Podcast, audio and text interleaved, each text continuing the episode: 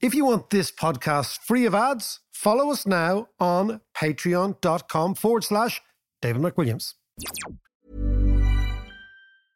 A lot can happen in three years, like a chatbot may be your new best friend. But what won't change? Needing health insurance. United Healthcare Tri-Term Medical Plans, underwritten by Golden Rule Insurance Company, offer flexible, budget-friendly coverage that lasts nearly three years in some states. Learn more at U H one dot com. There's never been a faster or easier way to start your weight loss journey than with PlushCare.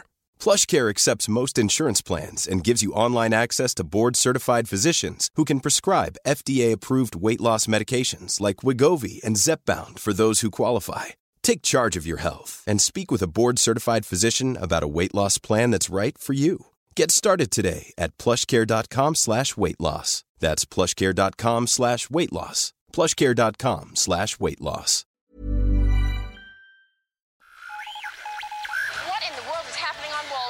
Economic indicators. Who knows where this is going to end up? To understand the economy, you have to understand human nature. This podcast is powered by Acast. How you doing there? It's David. It's podcast time. You know the drill. We're trying to make economics that little bit more comprehensible, that little bit more digestible, and that little bit more relevant. Now, you know what we're going to talk about later on? We're going to talk about the economics of Britain. What is the plan in the U K? The U K is our biggest neighbour. It is still one of the biggest economies in the world. And yet, yet, after Brexit, people are scratching their heads, saying, well, what's the plan? So we're going to talk to one of the foremost U K economists, a guy called Robert Lind, who worked with me many years ago. John and I have lived in the U K. We have loads of mates in the U K. How are you, Head?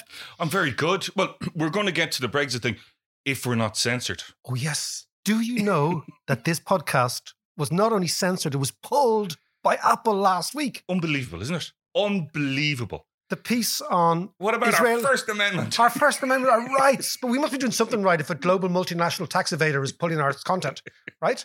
Uh, but I mean, what's the story? For no reason. The Tom For... Friedman, and, and I thought it was balanced, and lots of people thought it was very balanced. Yeah.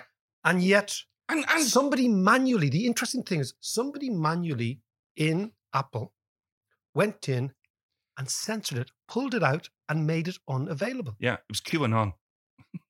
Who's QAnon? Oh, that's your your mate. All those guys. No, but here's the thing. Here's the thing. Even if it wasn't balanced, and it was balanced, but even if it wasn't, it was an opinion. Yeah. So somebody came along going, I don't like your opinion, so you're not going to talk to the so, world. Apple, will you please come back to us? We've actually asked you why this was censored. Of course, you've run for the hills. Uh, we think we're going to chant the great football hymn at you from the terraces. Come and have a go if you think you're hard enough. John will sing it in A minor, and away we go. And uh, we take it as a term of endearment. We take it as a compliment that you have censored us, but we know where you live. And by the way, if you do want to listen to it, Apple is not the only place you can hear it. You can hear it on every other platform from... Much better ones. From, from Acast to Spotify to Podbean to the whole shebang. Cool. Apple. And it was number one thirty-seven. one thirty-seven. Yeah. Israel, Palestine. And John, do you know who else was censored seven hundred years ago? Who? Dante. Was, was Apple around then? Apple was not around then, and it will not be around. But you know what is still around seven hundred years later? The Divine Comedy, yes, by Dante. Yeah. Dante was censored. At Dalkey, we're going to be talking about Dante. We're going to be talking about Joyce. Joyce was censored. And we're going to be talking about Yeats. Yeats was censored. We're all in the censorship game. You know, it's true. When you're we're censored... We're in a good club then, It's aren't a we? very good club. It's a very good club. And you know what else we've got coming to Dalkey? Go on. Neil Ferguson, historian, Scottish historian. Oh, yeah, yeah, yeah. And he is... He's a guy who divides opinion, right? Divides opinion. Right. Well, that's good. Very, very, very brilliant... But I have known him for many, many years, and he has a very fond place in my heart because the very first time I met him, we were doing a gig together in Southern California, right? Right. Which I'd never been to. Awful place. Jeez, I wouldn't go there again. Yeah, there's not really, much to it. Really saccharine, awful place. So yeah. There's all these kind of sort of enthusiastic Yanks, and they're all, you know, being very, very careful with language. Yeah. And Ferguson's from, from Glasgow. So he comes in and we have a chat, and we're having a giggle, and we're having a good banter. And uh, he is the, at this stage, he's the you know, most eminent historian, came out of Oxford, then is in Harvard, all that sort of stuff. So he's taken really, really, really seriously in the States. Right, okay. And we're having a giggle at this far end, the, and the Yanks are talking seriously about politics. And he just pulls out an app on his phone, which was the funniest app I've ever heard. It was the five most outrageous sectarian Rangers chants. Really? Yeah, yes. And a mate from Missus Glasgow just sent it to him. And they were really outrageous. And I thought, he's all right. The, the, the, the professor of history, the biggest brain in the world. And what he actually giggles at is the Rangers chants yeah. from Ibrox. That's brilliant. You know, and on the basis that Rangers won everything this year. Yeah. But he's going to talk, he's got a great book, new book out called Catastrophe, The Politics of Catastrophe. So he'll oh, be right, fascinating. Okay. Again, coming to Dalkey, it's dalkey book festival dot org. Get your tickets. We're talking the eighteenth of June. Just a quick one on Southern California. While it is a bit of a, as you say, a kind of a bland, saccharine place, I have to say I had a wonderful couple of months there with Shano and Brinzer. Woo! Fantastic place. I like or the sound of Shano and Brinzer already. Great, great crack. Well, listen, we should go with our, we should go with Shano, Brinzer, me, you, Ferguson, and our five most outrageous sectarian chants from Rangers. In one of those, you know, the, you know the way the Eagles always look good on the Southern Californian? Yeah, yeah, thing? yeah, exactly. In an open-top car, exactly. Except we look really shy. Yeah. Come on, we go over to England. I'm, I'm by the way, uh, I'm doing this segment for John, who is a property owner in the U K. He's very wealthy. Comes across as, you know, an ordinary lad, but he's ass, he's acided up the yin yang. Yeah, oh yeah, oh yeah. I've got properties all over the place. How's your one bedroom flat in the U K? It's falling apart, I think. Anyway, I want to talk about the U K. Huge economy. I have a guy who worked with me many years ago. Brilliant, brilliant economist. Robert Lind, Yorkshire man, stranded down in London for a long, long time. But we need to get a handle on the U K, because what happened was Brexit happened.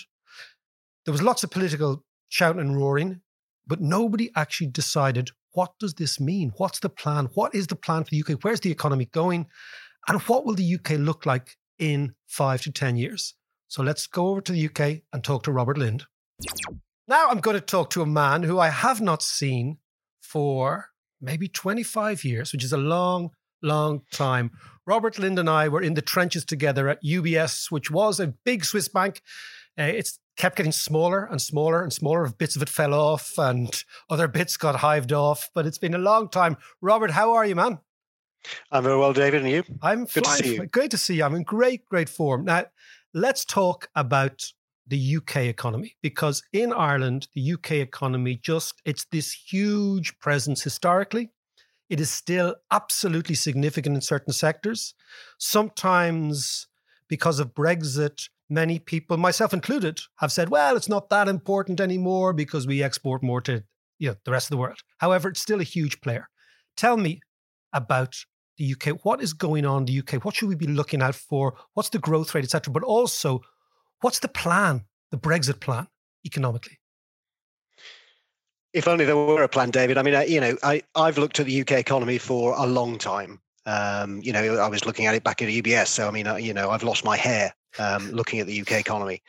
Um, and I have to say that right now, the challenges for it are pretty substantial. Um, you know, I think we're dealing with two huge uh, shocks that are playing uh, into one another. We've obviously got Brexit, Um, which I think has raised a lot of angst amongst economists. Um, and then we've obviously had the the pandemic over the course of the last twelve to eighteen months, which has been handled, I think, uh, probably not as well as it should have been from a from an economic perspective, and it's had a bigger negative impact. Um, I think at least as far as the short term is concerned, obviously most people have focused on the pandemic, and I think that's probably yeah. right. I mean, we had a big drop in G D P last year, close to ten percent, one of the worst of the major economies. And I think that probably tells you that the initial uh, objective of the government to try and keep things open, uh, to try and minimize the impact of the lockdown, didn't work. And we ended up with tighter lockdowns and bigger hits to G D P than we might have anticipated at the start. Um, I think the other element that we've had to bear in mind is that the U K obviously had to put in a big fiscal stimulus to compensate for that. Um, and that stimulus was huge, not just because the scale of the hit to G D P was huge, but also because, you know, after twenty or thirty years of, of of making the welfare system more parsimonious, Oh, I like um, the word you know, you, parsimonious. Well, there you go. Indeed. um, you know, you, you you you had to be very generous to try and prevent the the the doom loop, as we call it, from, you know, big hits to household income, jobs, uh, feeding back into the broader economy. So just explain uh, and, that, explain and, that doom loop idea to me. Explain that doom loop. Well, I think I think fundamentally, you know, what we have seen in, in the U K economy over the last twenty, thirty years is a big rise in household indebtedness. And mm-hmm. that's fine, provided that the assets secured against that indebtedness are still going up, and to a large extent, house prices have been.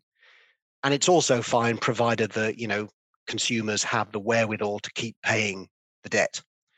Uh, and obviously, you know, the crucial thing there is that they stay in jobs uh, and that yeah. interest rates don't go up too much. Uh, and actually in the U K, thankfully, uh, over the course of the last twelve months, the government has enabled com- uh, consumers to keep paying their mortgages.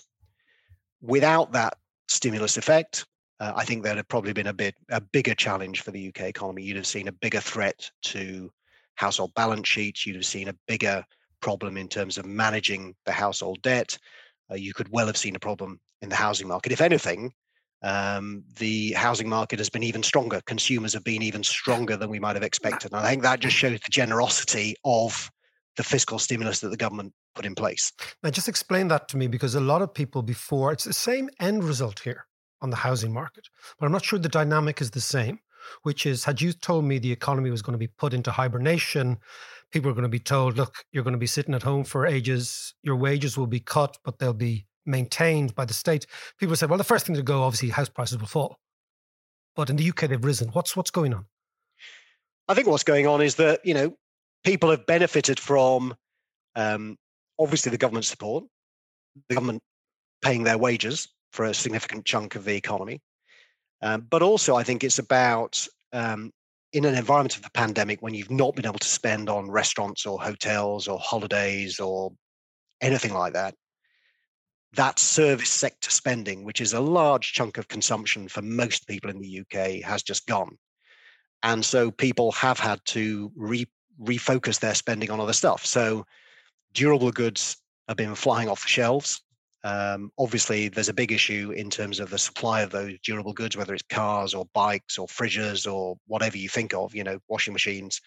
Uh, you know, there have been big sort of supply issues with that. So even if you wanted to spend huge amounts of money on that kind of stuff, and it's been very strong, there's been a supply issue. And so ultimately, people have been buying houses, which is what they always tend to do in the U K. And I've been amazed at the robustness of the housing market over the last twelve to eighteen months. I've been frankly amazed by it. And then it's been helped by the fact that, you know, part of the fiscal stimulus that we saw wasn't just about keeping incomes in people's pockets, but it was also about trying to juice up the housing market. And, and you know, last year we saw this cut in stamp duty, which is the big sort of transaction tax here in the U K on housing. And I think that had a very, very significant, powerful effect at the lower end of the market. I mean, it was most important uh, for those houses, uh, which we no longer have in London, um, you know, somewhere between two hundred fifty to five hundred thousand sterling. Um, those houses have just been flying off the shelves, if you like, because the stamp duty has gone to zero on those transactions. So, Robert, you know, as we speak, it's kind of disturbingly similar to the economy that you and I uh, lived in the U K in the nineties, still very much biased towards, jaundiced by the housing market, consumption.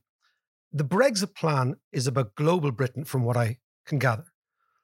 What you're painting the picture is a, an economy still very heavily wedded to the non-traded local sector. Can you explain the, the, the, the I mean, I, I know you said that there is no real Brexit plan, but to the extent that there is one, what what is it? The economic plan behind Brexit? I think that's where you, you're right. There is a big inconsistency here, and I, I and I see this. I think if I wanted to rationalise what the Brexit plan was, and again, you're right, there is no plan. But if I wanted to say what was Brexit about, what I think Brexit was about, if you wanted to sort of talk about it in in economic terms, what you'd say is that the business model that the U K had from around about nineteen eighty through to around about twenty ten was effectively one of becoming the financial centre to the E U. Um, that was the Thatcher game plan, and it was uh, brought to its logical conclusion by Tony Blair and Gordon Brown, which is that the U K effectively gives up on manufacturing um, and it becomes the financial centre for the E U, and it does all of the financial services that yep. the E U can't and won't do itself. Uh, and obviously, you know, Germany becomes the manufacturing powerhouse. Italy and France become the sort of tourist centres, if you like. I simplify, obviously. Yeah, no, but it's um, it's, it's good. But, in it, but it's that yeah. kind of model. Yeah. Uh, and so there was this big trade-off where the U K just becomes, and we we we saw this firsthand at U B S. You know, the U, the the U K becomes very very big in financial services. So financial services grows much more rapidly than the rest of the economy, uh, and becomes a very substantial part of the U K economy. And at the same time, uh, as well as that kind of financialization, there's obviously a big focus on consumer spending as a motor to growth. Yeah. And it's obviously helped by the fact that there are lots of people like us who were consuming heavily in the in the eighties and nineties, and that sort of drove the model. And it was also helped by the fact that the financial services sector was a big source of tax revenues. So it's generating lots of tax revenue, and people like Gordon Brown could then take that tax revenue and direct it into other parts of the economy that were doing less well. So places like Scotland, Northern Ireland, the north of England got injections of cash effectively paid for by the financial services sector. I think the Brexit vote was a, whether it was a, whether it was an explicitly acknowledged end to that, it was something that drew a line under and said, no more. We've, we've gone as far as we can with this financial model. And it might've been uh, the rational response to the global financial crisis, which obviously did expose, I think, the U K's reliance on financial services. And I think it does mean that a lot of people in this country just became a little bit uh, disgruntled with an economy that was becoming increasingly run for one particular sector. And obviously that did become very concentrated in the southeast of England.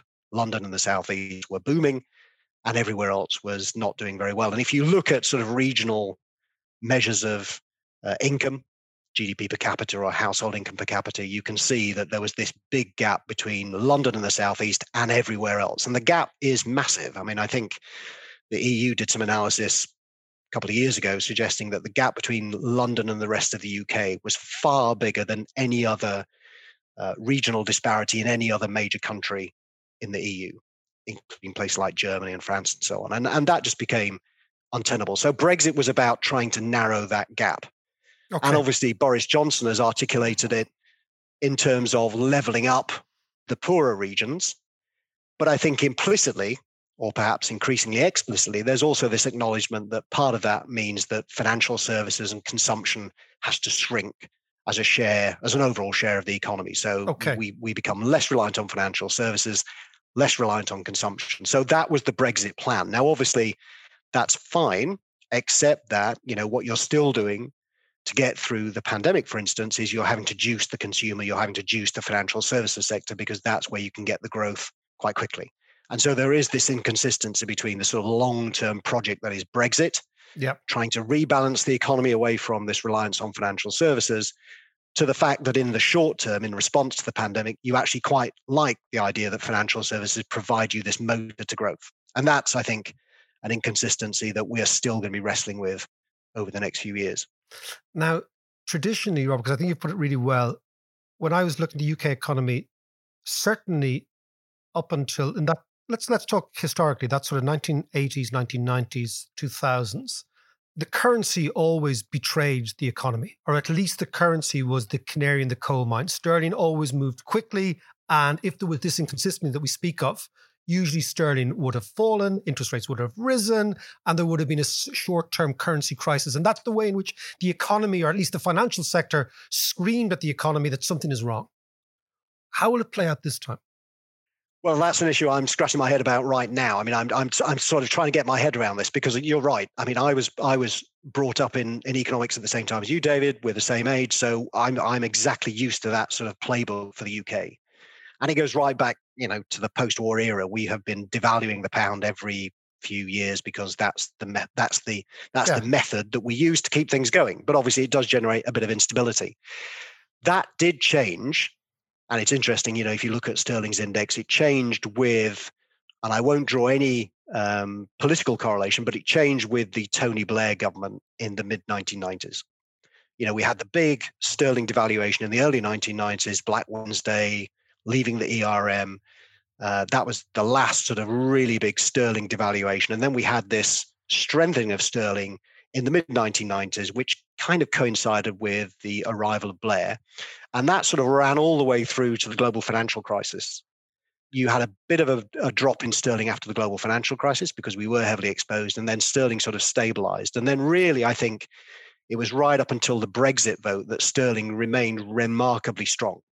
Yes. Um, and actually, I would say that, you know, that's part of the reason why this financial services model seemed to be working, because, you know, sterling was strong. Um, obviously, a stronger currency makes a country feel that its its living standards are improving. Absolutely, yeah. Uh, and indeed, they were. Um, and so in that sense, you know, uh, a stronger sterling was an indicator that things were going well for the U K, at least if you looked at the aggregate macro numbers. It didn't pick up this sort of Uh, regional disparity in incomes. It didn't pick up this growing inequality issue that was to become so important in the in the Brexit vote. And that, I think, is is where we now are. Now, I think the the ultimate question, and I argue this with my colleagues uh, every day, is now that we're outside the E U and we've lost this motor of financial services, what does that mean about sterling? Uh, does it mean that sterling needs to weaken? Because certainly if we want to go back to trying to boost manufacturing, if we want to go back to trying to do the things that the U K used to do sort of pre-Thatcher and Blair, then you probably need to see a significant drop in the pound. Absolutely. Um, and I think that's where I certainly think that could be very important from, you know, this whole argument about whether we'll see inflation over the course of the next five to ten years. Uh, in any economy. I think, you know, one country that I worry about most is the U K, because I think one way in which we've often responded to these economic problems is by pushing the pound down, and that obviously then brings in the inflation. Yeah. And that would be something that I that I worry about now. And I, I sense the Bank of England, the Treasury are equally just as worried about that. So if we want to avoid that, we need to generate some other source of growth, or we at least need to keep financial services growing pretty strongly. And that's where I have an issue, particularly after the Brexit vote, because, you know, it seems to me that we've kind of turned away from the the industry that was doing fantastically well, which is financial services, and we're trying to create strength in other industries.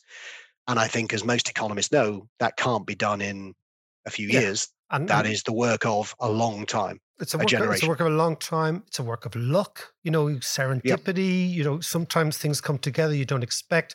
There's also the fear, particularly in manufacturing and pretty high-end manufacturing, that you're actually too far behind at a certain stage. You know, you actually, yep. you, you can't just reinvent this. But can I come back to the financial services? Because I want to broaden it out uh, into the regions in a second. But the financial services, you know, has the European Union any incentive to do a deal with the United Kingdom on financial services that would enable the United Kingdom to remain Europe's banker? Only in the short term, if if at all, if at all. I mean, I think, you know, the the the, the key issue is obviously, you know, London has been so dominant and it's got such a depth of skill sets that there are bits of the business that if you just plucked it out of London, um, it will be very difficult to replicate anywhere else.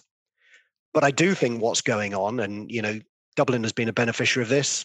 You know, I was I saw this firsthand a couple of years ago when I was when I was last there. You know, you saw Dublin uh, taking some of London's business. I think Amsterdam has taken some of London's business. I think Paris has taken some of London's business, even Frankfurt. Now, had you said that to me five or six years ago, I'd have been skeptical. But what I think what's happening here is that, you know, there is no one city that can just take over London's role. And I don't think London will sort of close down as a financial services sector. It's, you know, it's been a, a great financial sector, a financial services centre for hundreds of years. Centuries. Hundreds of years, yeah, exactly. Yeah. So that doesn't go. And I don't think, you know, the the benefits of having this deep bench of skilled people doing that kind of business uh, will disappear um, completely. But I do think that at the margin, what will happen is that we will lose various bits of business. Whereas there was this huge sort of gravitational pull into London, I think now it starts to become a little bit more spinning things out. Yeah, no, um, it's it's it's fascinating. We had Andy Haldane of the Bank of England, well, soon to be ex-Bank of England, and I think he's from the same neck of the woods as you are. I think he's yep, Yorkshire, yep. up that neck of the yep. woods. Uh, and he was again making this point that this is this is the dilemma for the U K. Not it's it's a dilemma for the U K more than other countries simply because London has got so huge. Okay, but yeah. you know, Ireland's the same. Dublin sucks in half G D P of this country, et cetera, et cetera. And but we do seem to have a much more generous redistributive state in terms yeah. of in terms of how the money gets sloshed back into the rest of the country. We talked about sterling there. So for about thirty years, sterling was the canary in the coal mine. To what extent is Scottish nationalism the sterling of the future? So when things go wrong, do you see what I'm, where I'm going with this? Yep, yep. I mean, I, I, I, I certainly think that is probably a major concealed risk at the moment. Um, so let's talk. And about I think it. I, I, th- I think it's concealed because it's something that we don't want to talk about. Um, and it's interesting that. Uh, when the Scottish nationalists try to talk about independence, the response that they get from Westminster is effectively the kinds of arguments that the Remainers used to use in the Brexit vote, which is why would you want to leave this big single market? Why would you want to lose the trading relationship with your biggest trading partner? And all of that we know uh, makes a lot of economic sense, but equally, once you start talking about the passion of independence and this kind of burning desire for autonomy, which I have no doubt many Scots feel. And I think increasingly, you know, in a country like the U K where their voice is being drowned out by, you know, a, a, a significantly different uh, political agenda, I can understand why there would be that that um, attraction of independence. And I think that's that's I think a big risk for the U K. I think what we're finding here is that the government here is focused on trying to shore up uh, the regions of the English uh, provinces that have suffered the most from this very unbalanced economic growth we've just been talking about. But I think what they haven't done is to recognize that Scotland is a key part of that. The Scots have a very different sense of their attachment to the E U. They have a very different sense of the causes of their issues and problems than, say, the English northern regions do. Um, and the government in Westminster hasn't addressed that particularly well. And so I think this is just going to be a question of when rather than if we get to this moment of decision. And I do think, you know, that there are now increasing risks around the, the stability of the United Kingdom in a way that perhaps uh, there weren't previously. And that's not to say that, you know, Scottish independence will be an easy thing to effect.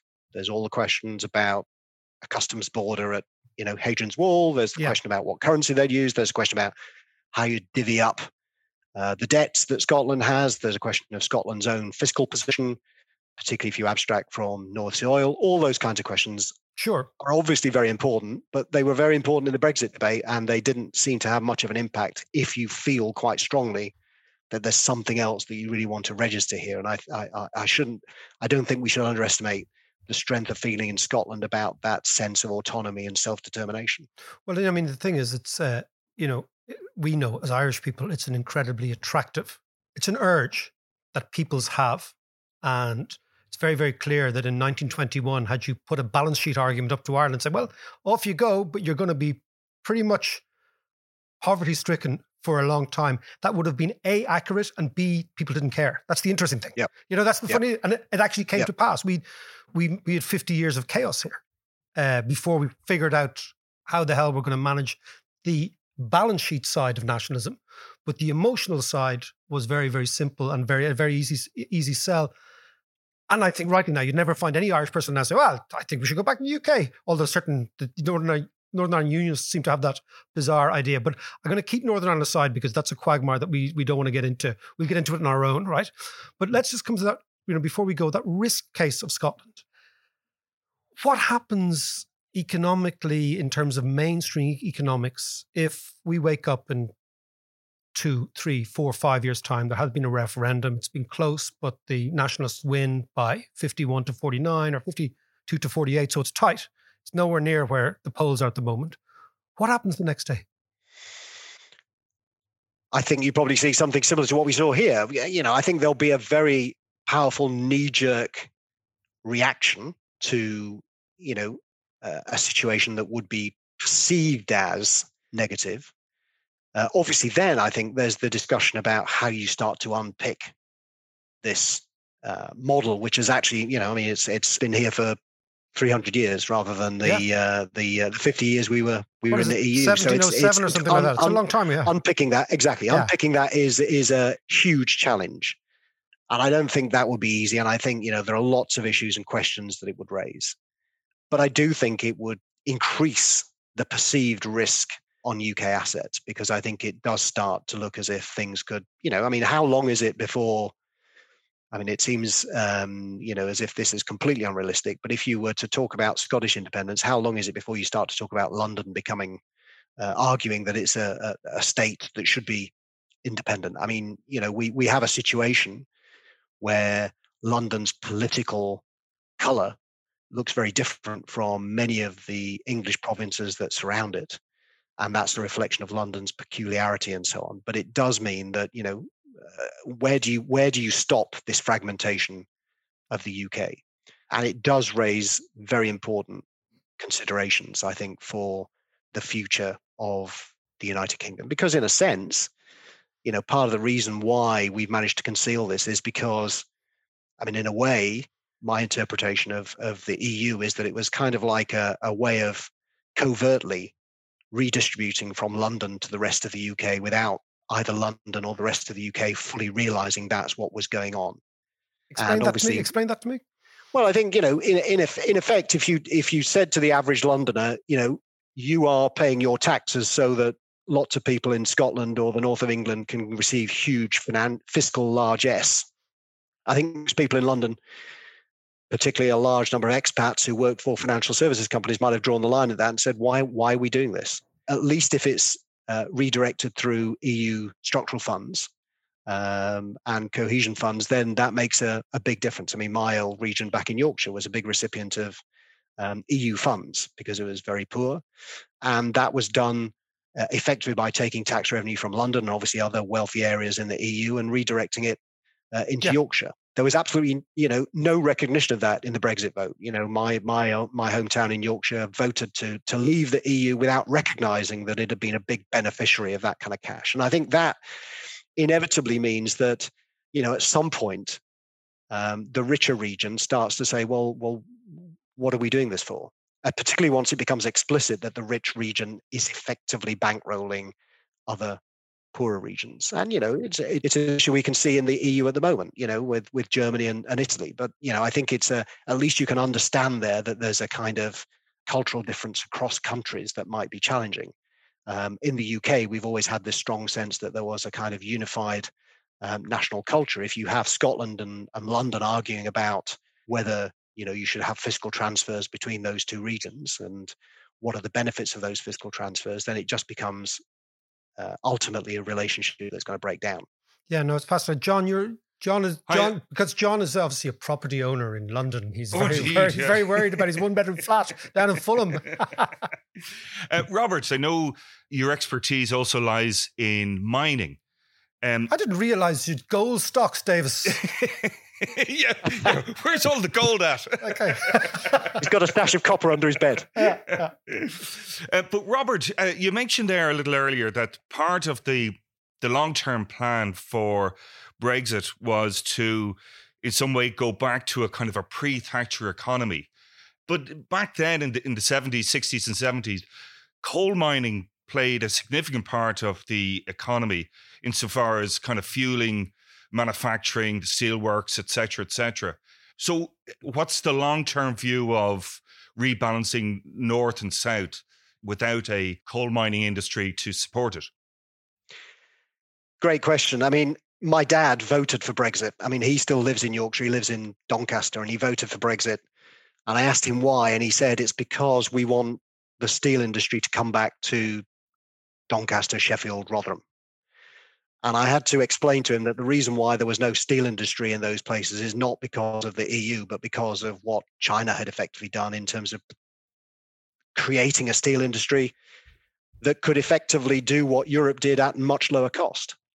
Um, mm. You know, and I remember five or six years ago visiting the biggest um, steel blast furnace uh, in the world in Shanghai and seeing the extent to which they were producing steel.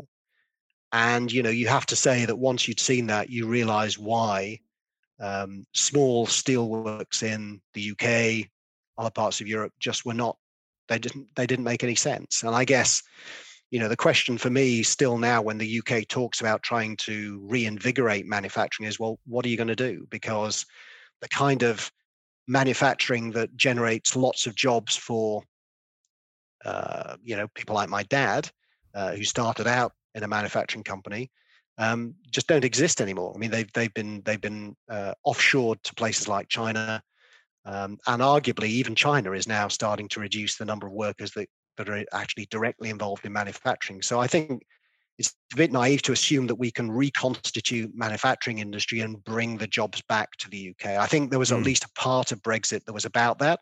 I think certainly that was something that my dad felt quite strongly, but I think it's just naive and probably a little bit old-fashioned to believe that you can bring those industries back. They've gone, they've gone for good. And I, I and I think, you know, the danger still is that actually rather than reviving manufacturing, we see what we have left in the U K increasingly moving to Asia and China. You know, I mean, I, I take the car industry. You know, it's it's bizarre to me that we still have a car manufacturing industry uh, in the U K. You know, think about Jaguar Land Rover.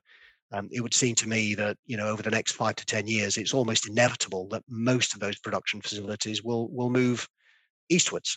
I'm not sure they'll necessarily go to China, but it would seem to me that if you're trying to generate a market uh, in China, you at least need to have significant production facilities. And it's a kind of, you know, replication of what we've seen in, in parts of the, the the broader European car industry.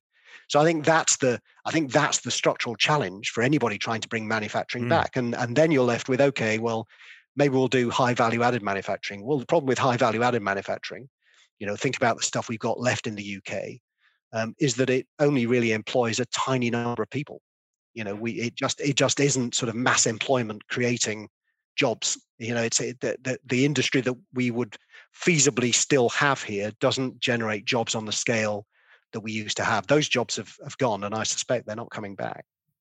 So just before you go then, I mean, what is the five-year view of the U K or the ten-year view? Let's say when the, when, you know, because Brexit is a national project, and I can see in the U K as well, the same sort of nationalist, nationalistic enthusiasm for the project, right? And irrespective of what we're talking about economics, it's like, we've taken back control, we're waving the flag, we're back in control, et cetera. That wanes after a while. That kind of dissipates. You know, it's like it's like it's like uh, it's like winning a winning a championship. After a while, you've got to go play the next league and play the next year and face new opposition, et cetera. What's your sense of where the U K goes in the next five years? I think we're going to be casting around for a role. I think we are. You know, we in the Thatcher era, in the Blair era, we became the financial centre to Europe. We're now turning our back on that. Um, but obviously, in the process of becoming the financial centre to Europe, we effectively outsourced huge amounts of stuff that we previously did. Um, manufacturing, uh, coal mining, whatever you like, you know, that yeah. kind of stuff just, just got outsourced. If not to the E U, then it got outsourced to China, other countries around the world. And that's sort of natural economic progression. That's what happens. Um, the problem that the U K's had is that we've had this dependence on one particular industry. You know, we're not like the U S where we have a huge continental sized economy, which is relatively diverse. You know, we've become increasingly specialized. And I guess that's an element of being a member of the E U. You're a small country, you're a relatively small country in a much bigger block. And so therefore there's this pressure to specialize. And actually it's fine if you can specialize, but obviously once you pull yourself out of the E U, um, that specialization looks a little bit odd. Yes. Uh, and I do think that there is going to be a sort of crisis uh, of uh, what it is that the U K thinks it can and should do from an economic perspective. I mean, I'm sure there will be something that turns up. Uh, I'm just not sure what it will be. Um, we used to be the world's manufacturing hub. Uh, then we became this huge financial services hub. I'm not sure what the next step will be. There's a lot of talk of, you know, green transition and you know, uh, the, the the tech hub um, around uh, around uh, London. I'm not sure that that is going to generate the kinds of jobs on a scale that will be sufficient to to generate uh, widespread economic growth. So I do think, you know, that the U K is going to have a significant problem over the next five to ten years to rethink its economic model, um, and that is the challenge that I think many governments have struggled with. And ultimately, uh, in the face of that struggle, they've tended to take the line of least resistance, which is just to say, okay, why don't we just continue to do financial services and, and, and at least they'll generate tax revenue and that'll allow us to fund other stuff. If we genuinely are seeing a turning away from that, it's not clear to me that there's an obvious other industry that can take up uh, the running and can and can replace financial services. However uh, dreadful you think it is as a as a as an industry, um, whatever your moral position is, the fact is that it's been a key part of the U K economy for the last thirty years. If you turn your back against it, it's not obvious that there's an, a, a clear replacement. What would replace it? Who knows? And then all the political nationalist ideas stem from that. They flow from that, because clearly, you know, if you if you're able to gel the country together with a surplus of cash from one place and at least dollop that cash elsewhere, it uh, reduces the yearning to go independent. But when that cash dissipates, suddenly you, you are in that that loop we spoke about. Maybe not doom, but different loop. Yeah, I mean, I think it. You know, it, it's like this whole thing with levelling up. I mean, I, I I admire it as a as an idea. Certainly as someone who used to live in, in a part of the country that needs to be leveled up, I think I would say that the cost of that is likely to be much greater than any government can realistically spend, because I do think these areas have, have lost a huge amount of economic activity, the closure of the coal mines, the closure of the steel industry. That's been gone for thirty or forty years. You know, to, re, to revive these areas is going to take hundreds of billions of pounds, not just billions. And I do think that that's going to be a real challenge for any government to concentrate those kinds of resources, obviously, especially if you don't have an easy source of revenue. And so I, I think the, you know, this is going to be a big challenge for a government that is talking about levelling up, that's talking about building back better. It obviously does raise a question mark about where the money comes from. It might well be that rather than paying for it through economic growth and tax revenues, you end up just borrowing an increasing are, are, amount. Or a sort of a U K, before we go, Robert, because a, a U K version of M M T? Yeah.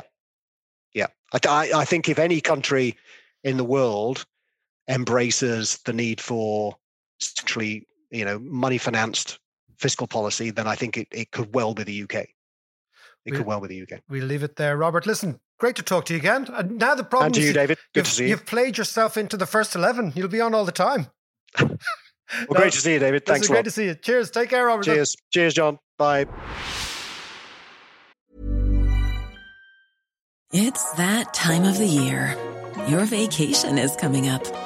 You can already hear the beach waves, feel the warm breeze, relax, and think about work. You really, really want it all to work out while you're away. Monday dot com gives you and the team that peace of mind.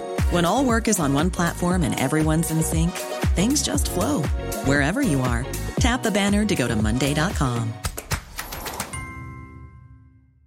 Quality sleep is essential. That's why the Sleep Number Smart Bed is designed for your ever-evolving sleep needs. Need a bed that's firmer or softer on either side? Helps you sleep at a comfortable temperature? Sleep Number Smart Beds let you individualize your comfort, so you sleep better together. J D Power ranks Sleep Number number one in customer satisfaction with mattresses purchased in-store. And now, save fifty percent on the Sleep Number Limited Edition Smart Bed for a limited time. For J D Power twenty twenty-three award information, visit j d power dot com slash awards. Only at a Sleep Number store or sleep number dot com.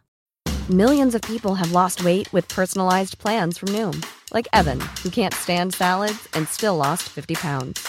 Salads generally for most people are the easy button, right? For me, that wasn't an option. I never really was a salad guy. That's just not who I am. But Noom worked for me. Get your personalized plan today at noom dot com. Real Noom user compensated to provide their story. In four weeks, the typical Noom user can expect to lose one to two pounds per week. Individual results may vary. Mac.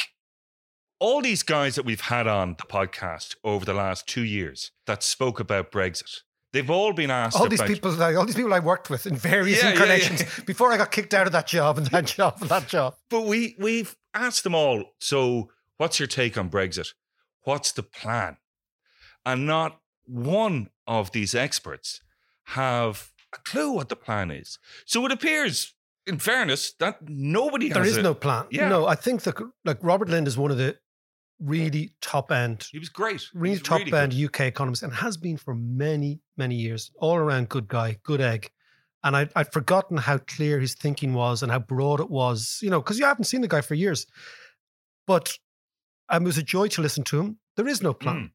And I think what he's basically saying is not only is there, is there no plan, there's a sort of a punt, there's a hope that something will turn up. Yeah.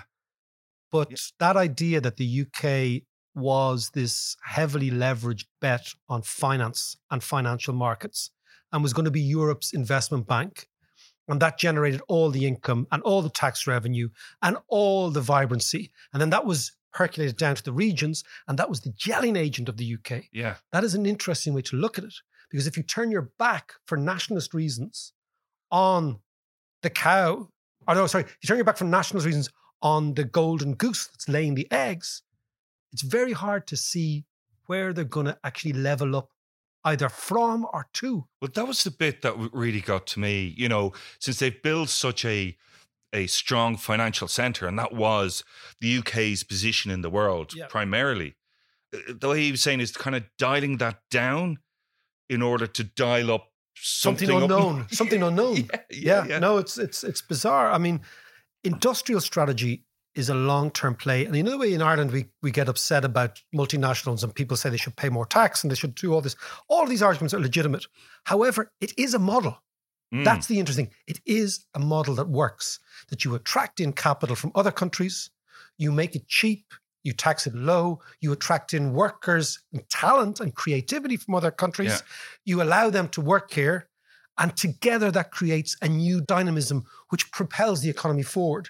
Now, maybe we're at the tail end of that model. Who knows, right? Yeah. But it's clearly the case that the U K need to come up with a plan. And I think they might be caught in this. I think the reason Ireland came up with a plan is our back was against the wall. Yeah. nineteen seventies, nineteen sixties Ireland, you know, there was nowhere to go except figure something else. Yeah. And we figured it out in the eighties when we had mass immigration or emigration, and it started to work, right? Ironically, John, the U K needs another crisis before it actually realises that it doesn't have a plan. And that crisis could come quite soon. To all you Patreons out there, thank you so much for supporting us. We couldn't do this without your support. It means a huge amount to us. Also, all your feedback, your suggestions, your comments, our comments to you, our replies to you, really is the essence of the whole thing. So again, to our Patreons, thank you so much. And for all of you who might want to support us, check us out, patreon.com forward slash David McWilliams.